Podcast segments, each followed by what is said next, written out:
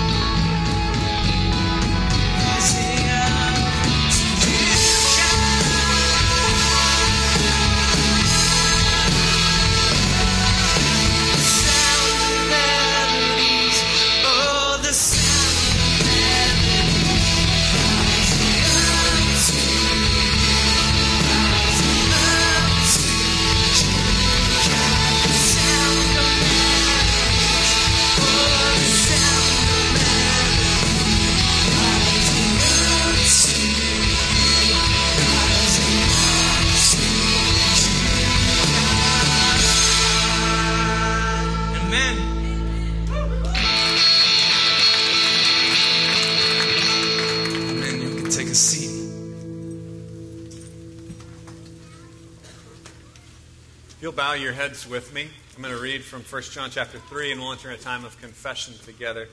Please bow your heads and listen to God's word. See what kind of love the Father has given to us, that we should be called children of God. And so we are. The reason why the world does not know us is that it did not know Him. Beloved, we are God's children now, and what we will be has not yet appeared. But we know that when He appears, we shall be like Him because we shall see him as he is. Father God, we come before you as a people that confess that we are not yet what we will be.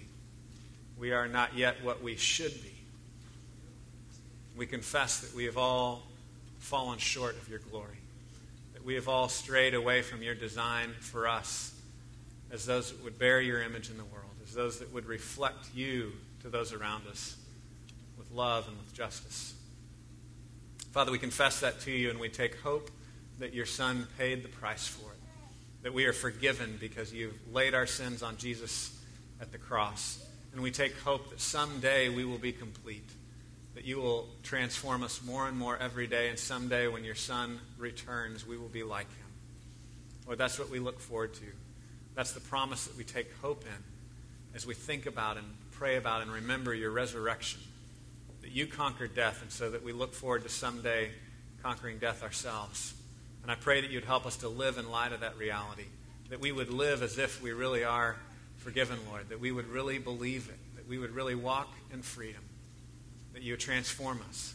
We pray in Jesus' name. Sing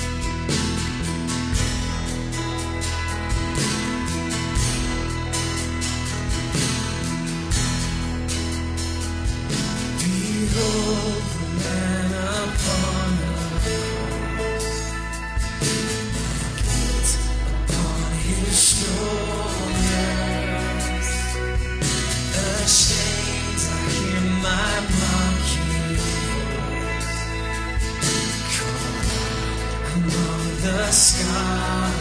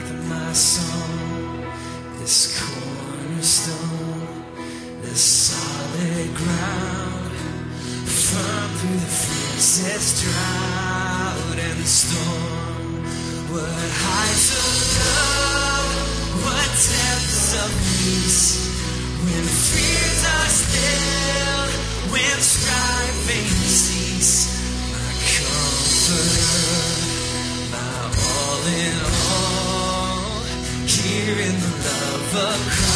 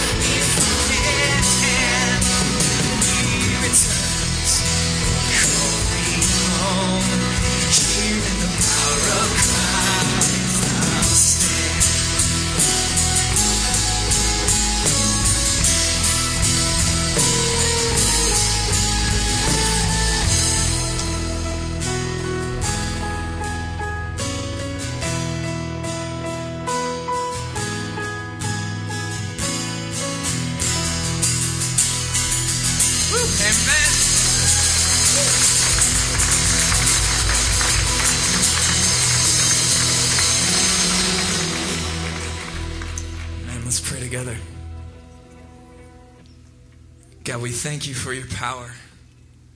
God, it was displayed for us as you conquered sin and death. God, we, we thank you that you have proven that you can do the same in our lives. God, we pray that you will do that more and more each day. God, help us to listen now to your word. God, we pray that you will change us, make us more like you. It's your name we pray. Amen.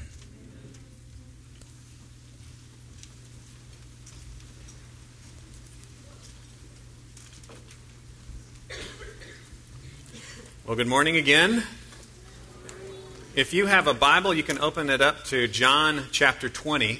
And if you don't have a Bible, we should have some under the chairs, and you can grab one of those if you want. One of those black Bibles. We're in page 906 in John chapter 20. I'm going to read a couple of verses from John 1, and then we're going to spend the rest of our morning in John 20. So if you want to kind of have a finger in both sides, it's page 886 in those same black Bibles, and then page 906. The, uh, the book of John is written for the purpose that people would believe. And that's what we're calling our sermon this morning. The title is Believe. And that's a challenge for those of us that don't believe at all, for people that are struggling to know if any of this is true, if any of this stuff about Jesus is real. It's a challenge to believe at all. And it's a challenge for those of us that have believed for many years to keep believing. Because we see abuse and we see pain and we struggle and we fall, and it's, it's a struggle to continue believing, to keep believing through all the difficulties of life. And so I want to challenge us this morning as we think on Easter Sunday about the resurrection, about the reality of this Jesus who conquered death and rose from the grave. I want to challenge us to believe. And I want to look at the evidence and the reasons why we might believe. And kind of the problem, as John sees it, as the author of the Gospel of John sees it, is laid out in chapter 1. And then the whole book of John then is the solution. The problem is in John 1, and it says in 1 10 through 13, He was in the world, and the world was made through him, yet the world did not know him. He came to his own, and his own people did not receive him. But to all who did receive him, to those who believed in his name, he gave the right to become children of God, who were born not of blood or of the will of the flesh or the will of man, but born of God. And that's the problem that all of humanity finds itself in. Romans 1 makes it real clear that all of humanity is suppressing this truth that we see in creation, this world that Jesus made. This world made by God, and we can see his divine character and his attributes, and we see God, but all of us as human beings turn the other way. We say, No, I'd rather do life on my own. I'd rather do it apart from God. I will not believe. And we suppress the truth. And the way John words it is, he was in the world, and the world was made through him, yet the world did not know him. And so the challenge is to look at this Jesus and to believe that he is who he said he is. That God really does have a plan for us. He hasn't just left us to wander this broken planet, but he has a plan, and he's pursuing us. And that's what we see really in the whole Gospel of John. I'd encourage you to read the Gospel of John. If you're new to the Bible, it's a great place to start. I was telling the, uh, the service earlier, if you think about the Gospels, all four Gospels are kind of different perspectives. And you could kind of think of the other Gospels more like documentaries and John more like an epic movie. He kind of he packages it a little. It's a little more clean. It's a little easier to zip through. A little easier, I think. Maybe it's just kind of the style and who we are as a culture in this time and place. He kind of wrote it more for the uh, for the Greek mindset and the mystic mindset, and I think maybe that's a little more where we are in culture in 21st century America. But, but it, it seems to me as one of the easiest Gospels to read if you're just beginning to investigate who is this Jesus. I'd encourage you to read John. And we'll see in John chapter 20, and as I said, we'll look at this more in detail, but I'm going to read just verse 30 and 31, where John gives his purpose for writing this Gospel. He says, Now Jesus did many other signs in the presence of the disciples, which are not written in this book. But these are written so you may believe that Jesus is the Christ, the anointed one, the chosen one to save us the Christ, the Son of God, and that by believing you may have life in his name. That's why he wrote that book. That's why we're going to look at it this morning. And uh, why don't I pray and ask the Lord to, uh, to teach us, open our eyes. Let's pray. Father God, we, uh, we pray that you would teach us this morning. You would open up our eyes, open up our hearts to receive you. As it says in John 1, to all who received you, to all who believed in your name, you gave the right to become children of God. And so, Father, I pray that we would be your children, that we would believe. For those of us that have already believed, uh, that we would continue on, that we would continue in belief. And for those of us that continue to doubt, uh, that you would open minds and open hearts for the first time, that we would hope, that we would hope in your resurrection and in your life. We pray your Spirit would come and apply your words to us. We pray in Jesus' name. Amen. As I said, Romans 1 paints this picture, and, and you kind of see it confirmed in John 1 that, that we're suppressing the truth. That God made us, but we kind of want to distance ourselves from God. And that He's sending these messages. He's giving us warning signs, and we're ignoring the warning signs. He, warns us that we can't live life, we can't have a full life apart from Him, and we, we ignore that. And we say, no, that, it'll be fine. It, it'll work out. I can, I can do this on my own. I don't really need to pay attention to these warning signs. And as I was thinking about this, I remembered a time when I had sensed some warning signs and ignored them uh, to my own detriment a few years ago. And some of you have heard this story before if you've been at the church very long, but it was December 2005, uh, and I smelled a strange smell. And, and, I didn't exactly know what the smell was, but I should have taken it as, as a warning sign. And I was there with my two younger children. My wife had left to take my oldest child to a, a birthday party, so she wasn't there. Um, and I was just kind of trying to go about my business. I thought, hmm, that's weird, strange smell. Okay, I'll go on about my business, you know. And I, we had stained a chair that day, so I thought, well, maybe it's the stain. Maybe it has some kind of funky odor. I don't, you know, I don't know what it was. Um, and then the breaker started flipping off. And just so you don't think I'm totally crazy, I didn't worry about it too much because we lived in an old house. And so breakers were always going on and off in this old house. So the breaker went off, and I looked around, didn't see anything bad, and I turned the breaker back on. The lights came back on. And this happened three or four times before my wife got home. My wife came home, and she immediately said, Something's burning. Something's burning. Something's on fire. And I'm thinking, No, I, th- I think it's just the chair. We just stained the chair. I, think everything's fine, and the breaker goes off. I crank the breaker back on again. Oh, no, I think, I think everything's okay. No, honey, something's burning. Seriously, really. And I'm like, okay, well, we'll, we'll look around, and I, we start to investigate, and we walk around, and we, we figure out it smells the strongest in our bedroom, and finally we open the closet door, and just, you know, billows of smoke just blow out of the closet door. And there's a fire in the attic, and the ceiling, basically, of that closet. That closet ceiling is on fire uh, and so, you know, we call 911, we get the kids out of the house, and the next thing you know, we're sitting on our uh, front lawn watching the firemen go in through the front of our house to, to put out this fire. And, and I wish now that I'd listened, that I'd believed the warning signs that I first heard. You know, when I smelled the funny smell, I probably should have investigated a little more. When the breakers went off, I probably shouldn't have kept feeding the fire and cranking them back on again and again. I probably should have paid attention that there was something wrong. And that's the position that we as humanity find ourselves in. We, we can see there's clearly something wrong. The world is broken, the world is messed up.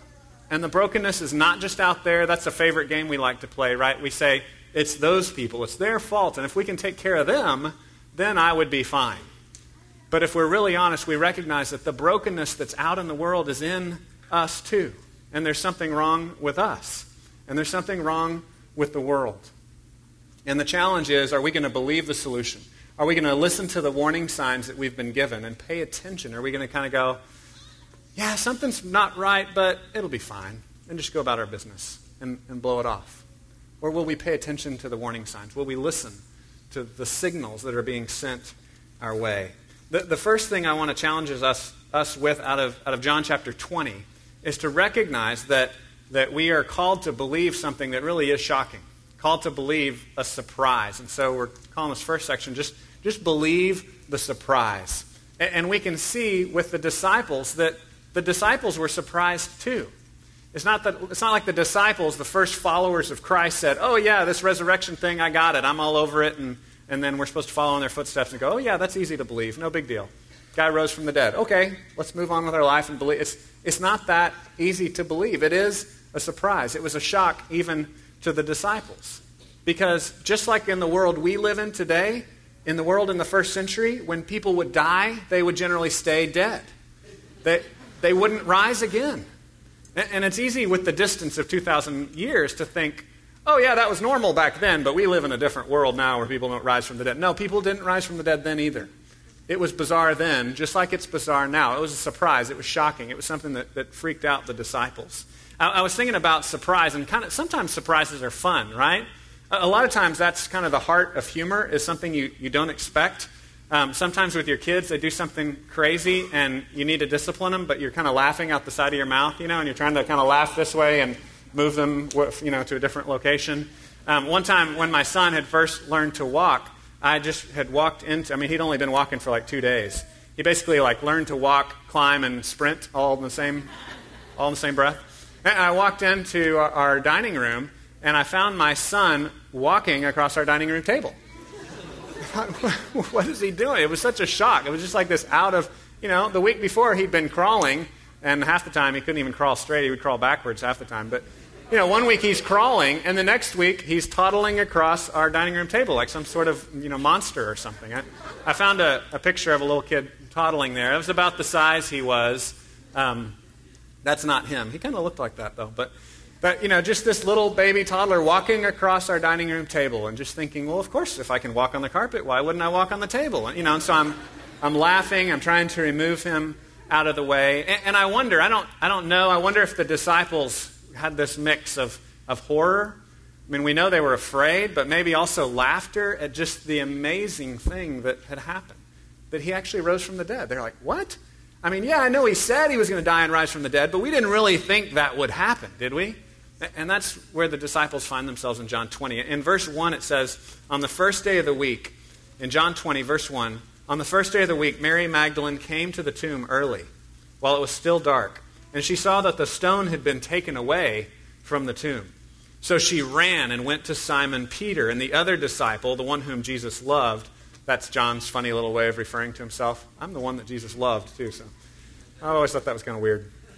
So he, he doesn't just say John, it's, it's his favorite. Jesus' favorite here, John says, The one whom Jesus loved and said to them, They have taken the Lord out of the tomb, and we don't know where they've laid him. So Mary Magdalene is she's freaked out. She's panicked. This is a surprise. She, they don't all like march in order to the tomb and go, all right, well, he should rise from the dead now because he said third day, you know, he's going to be gone. And uh, it's not like they're expecting it. They don't walk in with their schedule and say, okay, well, this is the next thing on the Messiah's agenda. He's going to rise from the dead. No, they're, they're all confused. They're in a panic. Uh, she's there. She runs back. She finds a couple of disciples. They run in. It, it's just, it's chaos. She thinks someone has stolen the body. Some authors will stress that it, what's important to see in these different records we have of, of the resurrection of Jesus and all the different gospels and the other records is that, is that we have both an empty tomb and appearances of Jesus. If we just had appearances, people would say it was a ghost. We just had an empty tomb, people would say they stole his body. But, but together it becomes clear that, that he rose from the dead. And so at first, they're like, someone must have stolen his, uh, his body. She says they've taken the Lord out of the tomb. We don't know where they've laid him. Verse 3. So Peter went out with the other disciple, and they were going toward the tomb. Both of them running together, but the other disciple outran Peter. We, we understand that, that uh, John was kind of a young buck. So John outruns Peter. He gets to the tomb first in verse 5, and stooping to look in, he saw the linen cloths lying there, but he didn't go in. I'd be a little scared myself. Verse 6 says Simon Peter came, following him, and went into the tomb. He saw the linen cloths lying there, and the face cloth which had been on Jesus' head, not lying with the other linen cloths, but folded up in a place by itself. A lot of people like to point out how interesting that is, because if someone had stolen the body, they would have probably taken the body with all the mummy cloths wrapped on it and ran out the door. They wouldn't have taken off the body wrappings and then taken the head wrapping and neatly folded it and then said, "All right, let's now let's carry the dead body out." It, it appears that Jesus got up and took his stuff off and laid it down there in the tomb. In verse 8, it says, Then the other disciple who had reached the tomb first, again John, he also went in and he saw and he believed. And again, that's, that's the call to us that we would believe, that we would see the evidence before us, and that we would believe. Verse 9 says, For as yet, he, he's helping us understand why this was so odd that John actually believed. Verse 9, For as yet they did not understand the scripture that he must rise from the dead. They, they didn't get it. Like I said, they'd been told again and again. Jesus told them, I'm going to die. And in three days, I'm going to rise from the dead. And he says here, they, they still didn't understand it. They didn't get that he would die, they didn't get that he would rise from the dead. It says in verse 10 then the other disciples went back to their homes. And then it tells us that Jesus appeared then personally to Mary Magdalene. And then later he appeared to other disciples. And when you read the other accounts, the, the picture that we build as part of this package of surprise in the resurrection is all four gospels testify to the fact that Jesus appeared to the women first. Yeah, amen. Thank you. Got our feminists on the front row there. He, he, appeared, to the, he appeared to the women first. And, and what's amazing about that is, is, again, this is, this is the surprise. This is a shock of the resurrection. Because if we were, if we were going to make up these stories, we, we wouldn't use women as the first witnesses, because women weren't trusted as witnesses in that day. I'm not saying that was right, but they were not trusted in that day as witnesses. They were not seen as reliable witnesses in court. So nobody in their right mind, if they're going to make up a bunch of stories about some saviors, are, they're, they're not going to all compile their lists and go, yeah, in my story I had the women as the first witnesses. Yeah, in my story I did too. In my story I did too. Isn't that interesting? And they laid out different pieces of it. You get little different bits and pieces, different time uh, parts of the story, you know, when you, when you lay them all together, they don't all lay out exactly the same pieces, but they all agree that the women were the first witnesses. And it's just one more surprise about the resurrection that also confirms its reality, that also helps us to see that this, this is a historically reliable document. This is a document where the people don't try to, uh, try to fool us, but they give us just the facts as they are. They say, here are the facts. The disciples were confused, just like us. The disciples lacked faith, just like we do. The disciples, the leaders of our movement, struggled and fell and didn't know what was going on, and, and they were in chaos. They weren't some kind of superheroes that were different than us. They were people like us that struggled to believe. They were in process. They were learning. They were growing, just as God calls us to learn and to grow and to believe more and more. So, so the first surprise I, I see here in this section is, is, this appearance to the women. And the second surprise is, is the reality that it really was a struggle for the disciples. And I want us to really dwell on that because I think that's a big barrier for people today to believe. I think it's a big barrier for people that have never put their faith in Christ. And I think really it's a big barrier for those of us that already have put our faith in Christ and everything's kind of going cool. We're walking along in our life, and then, and then we get struck with a terrible disease, right?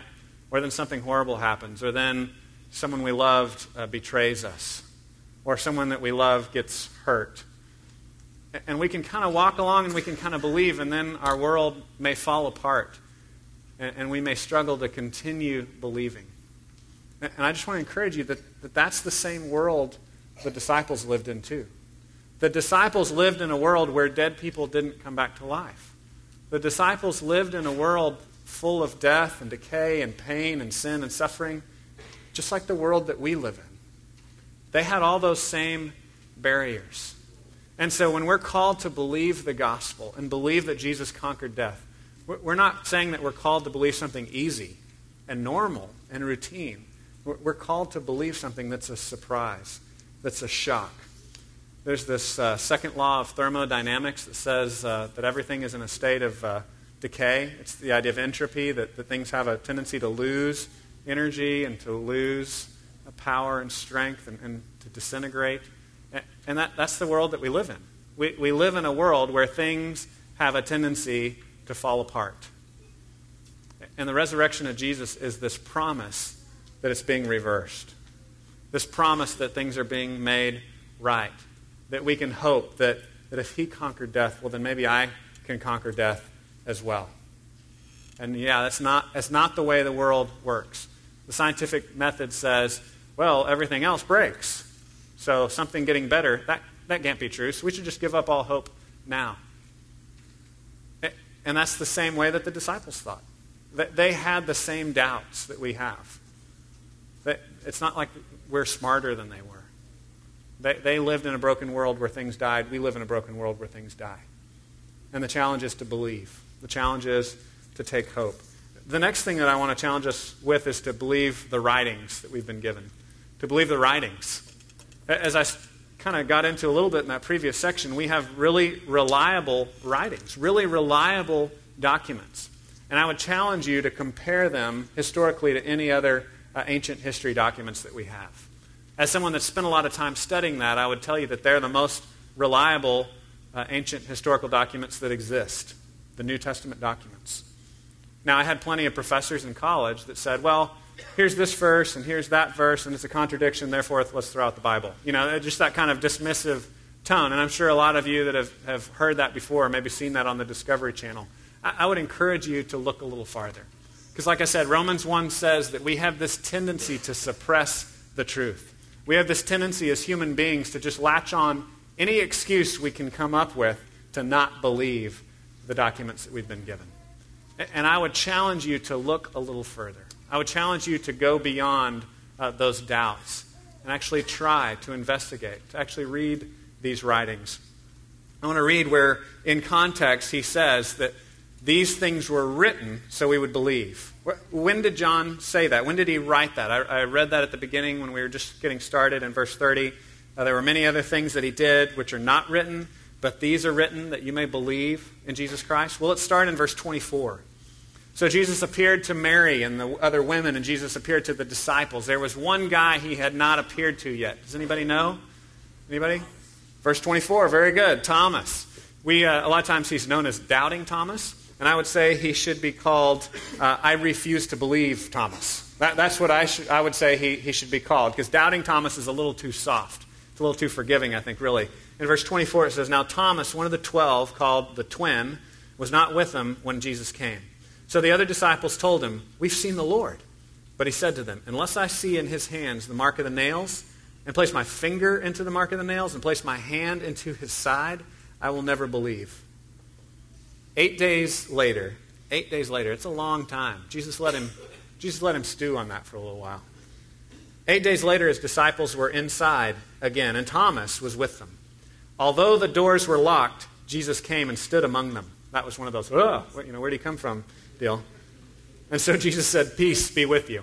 I think he would generally say that when he would, you know, scare them going through doors. Peace be with you. Verse 27 Then he said to Thomas, Put your finger here. See my hands? Put out your hand and place it in my side. Do not disbelieve, but believe. Thomas answered him, My Lord and my God. Jesus said to him, Have you believed because you've seen me? Blessed are those who have not seen and yet have believed. And this is the context where, where John then writes those next verses and says, Jesus, Jesus did a lot of other things. I mean, there was miracle upon miracle. There were all kinds of things that Jesus did. And at the very end of the Gospel of John, he says there wouldn't even be enough room in the world for all the books that could be written if we were to go ahead and write everything down that he did. We'd run out of space. He says, but we, we collected kind of a best of, a greatest hits here, and we've given it to you. We've given you some of the important things that Jesus did.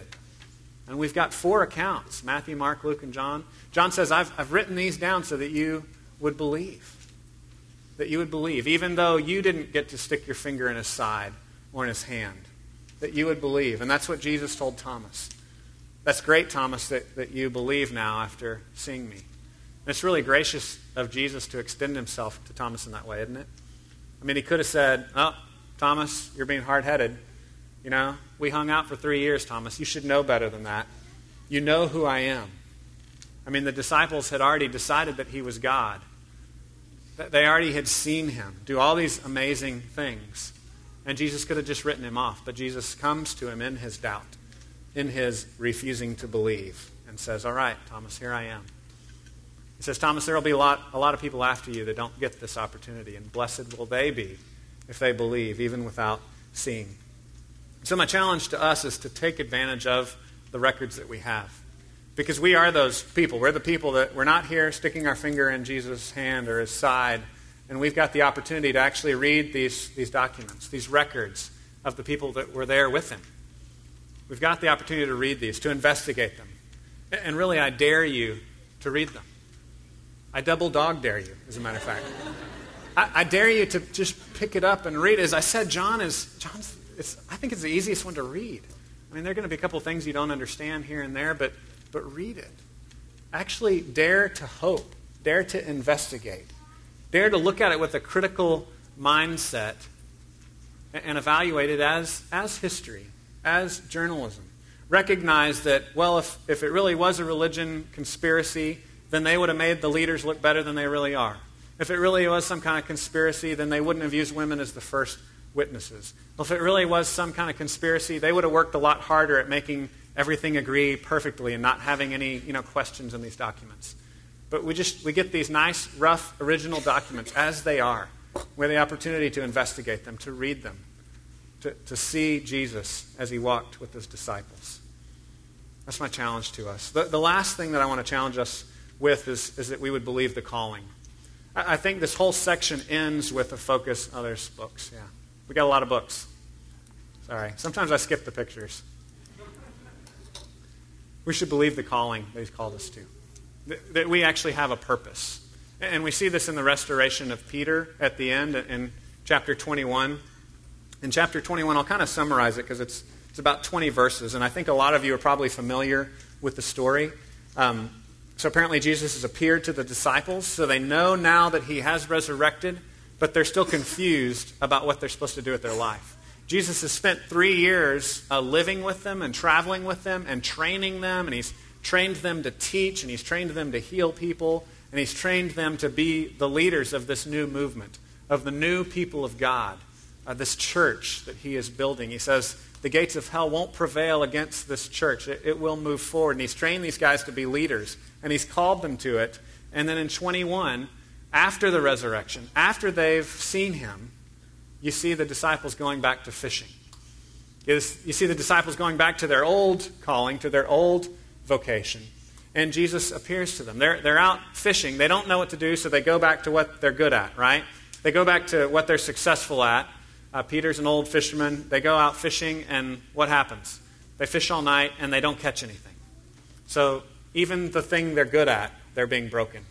And you may be at that place in your life. Sometimes God uses those kinds of experiences to draw you back to Himself, where He takes what you're great at, and even in that area, you feel weak. Even in that area, you feel like, even this thing that I've always been able to rely on, even this thing that I've always been good at. It's not working for me anymore.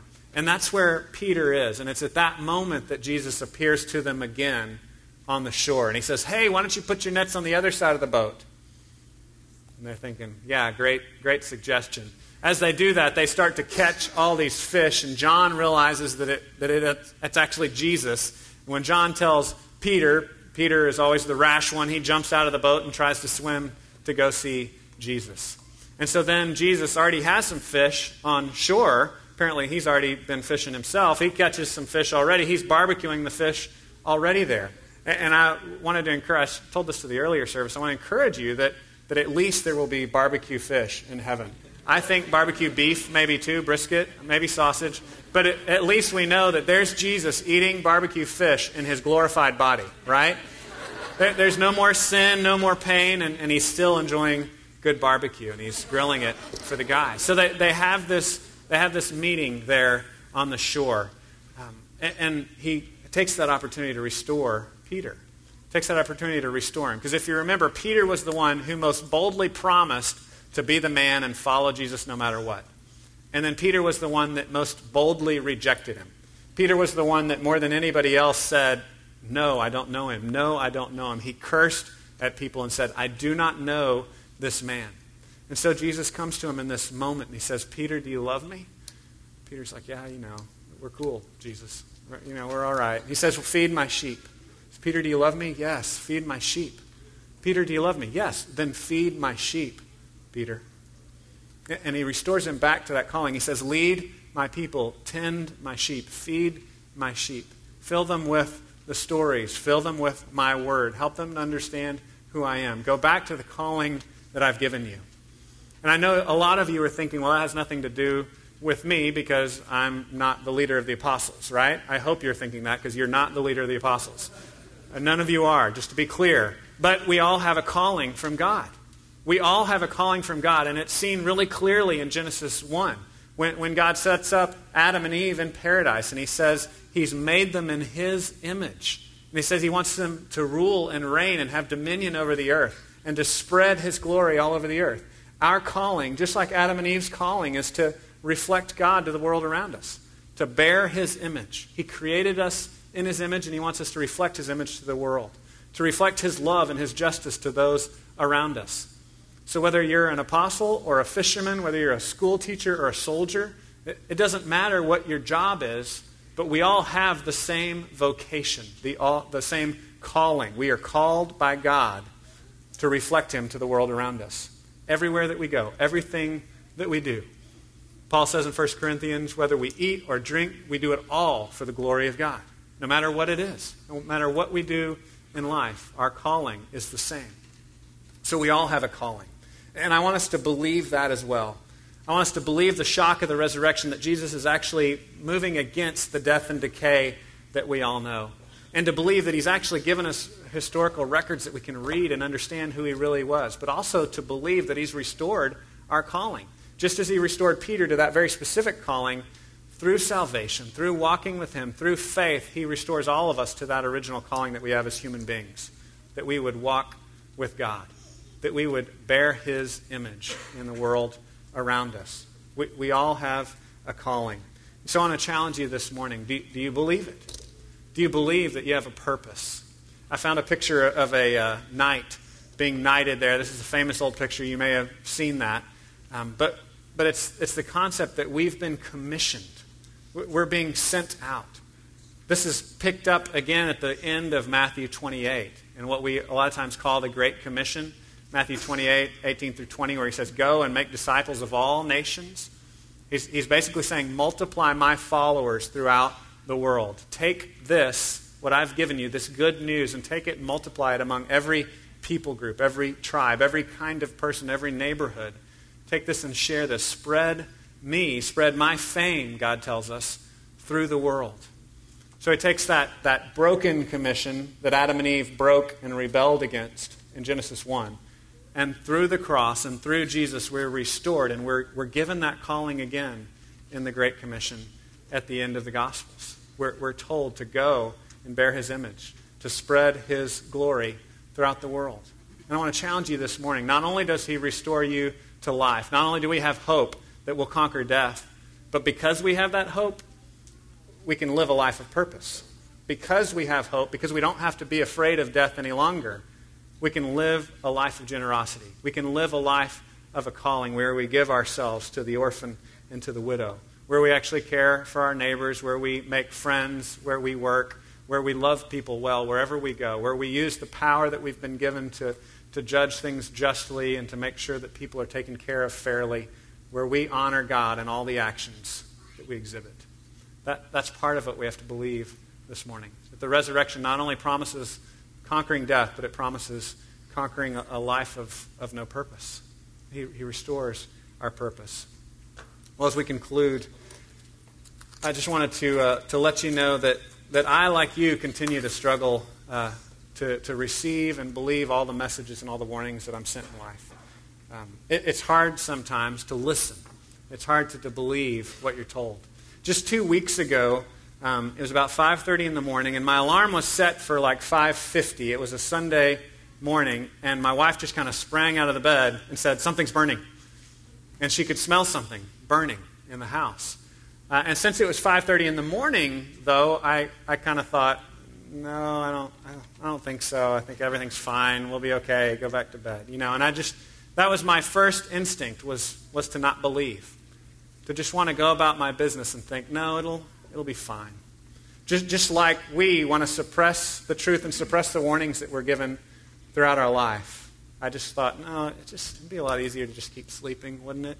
I wanted to go back to sleep. She's like, no, something's burning. I smell it. So so, being a, a, good husband, I got up and I thought, okay, well, I'll, I'll, love my wife through this. I mean, she may be wrong, you know, but I'll go ahead and investigate, kind of do the obligatory husband thing and kind of make her feel protected and cared for. So, I got up and I start sniffing around and I thought, wow, she's, she's right.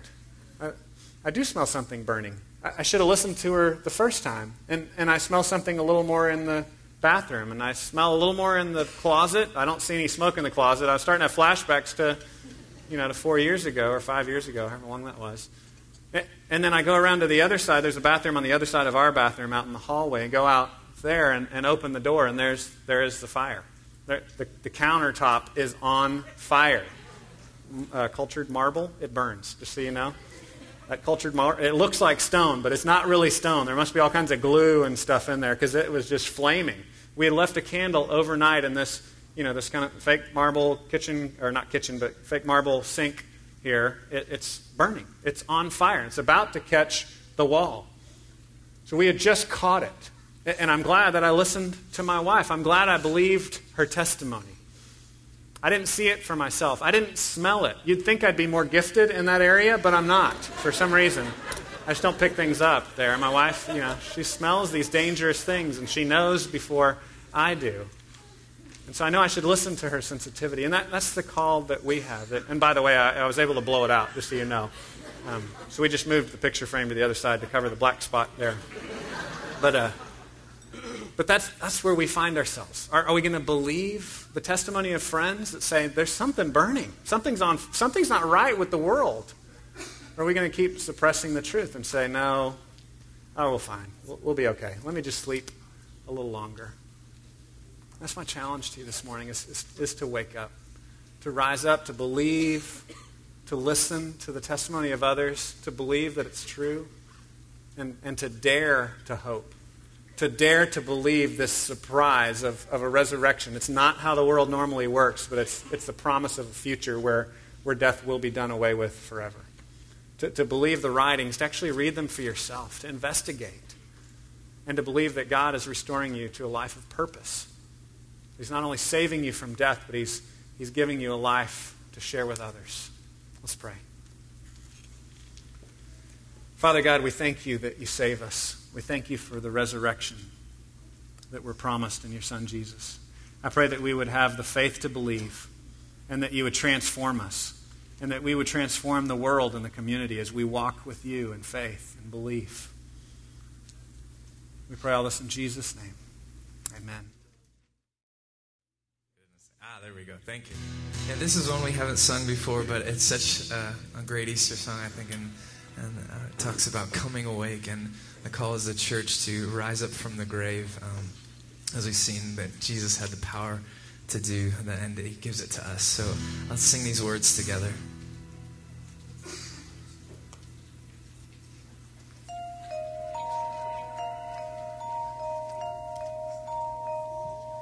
Reboot.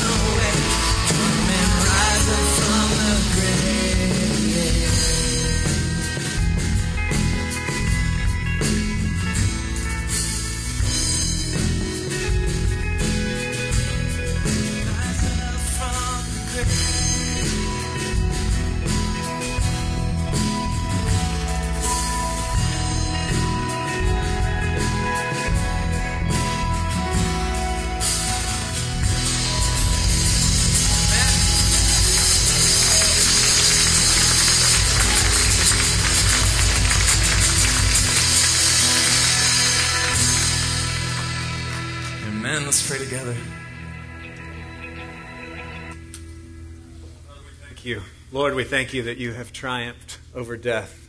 And we thank you for Jesus and his resurrection. I pray that you would help us to live in light of it, that we would come awake, that we wouldn't keep ignoring the messages, but we would believe and we would take action. Lord, we thank you. Thank you for salvation. Thank you for, for life eternal. We pray in Jesus' name. Amen.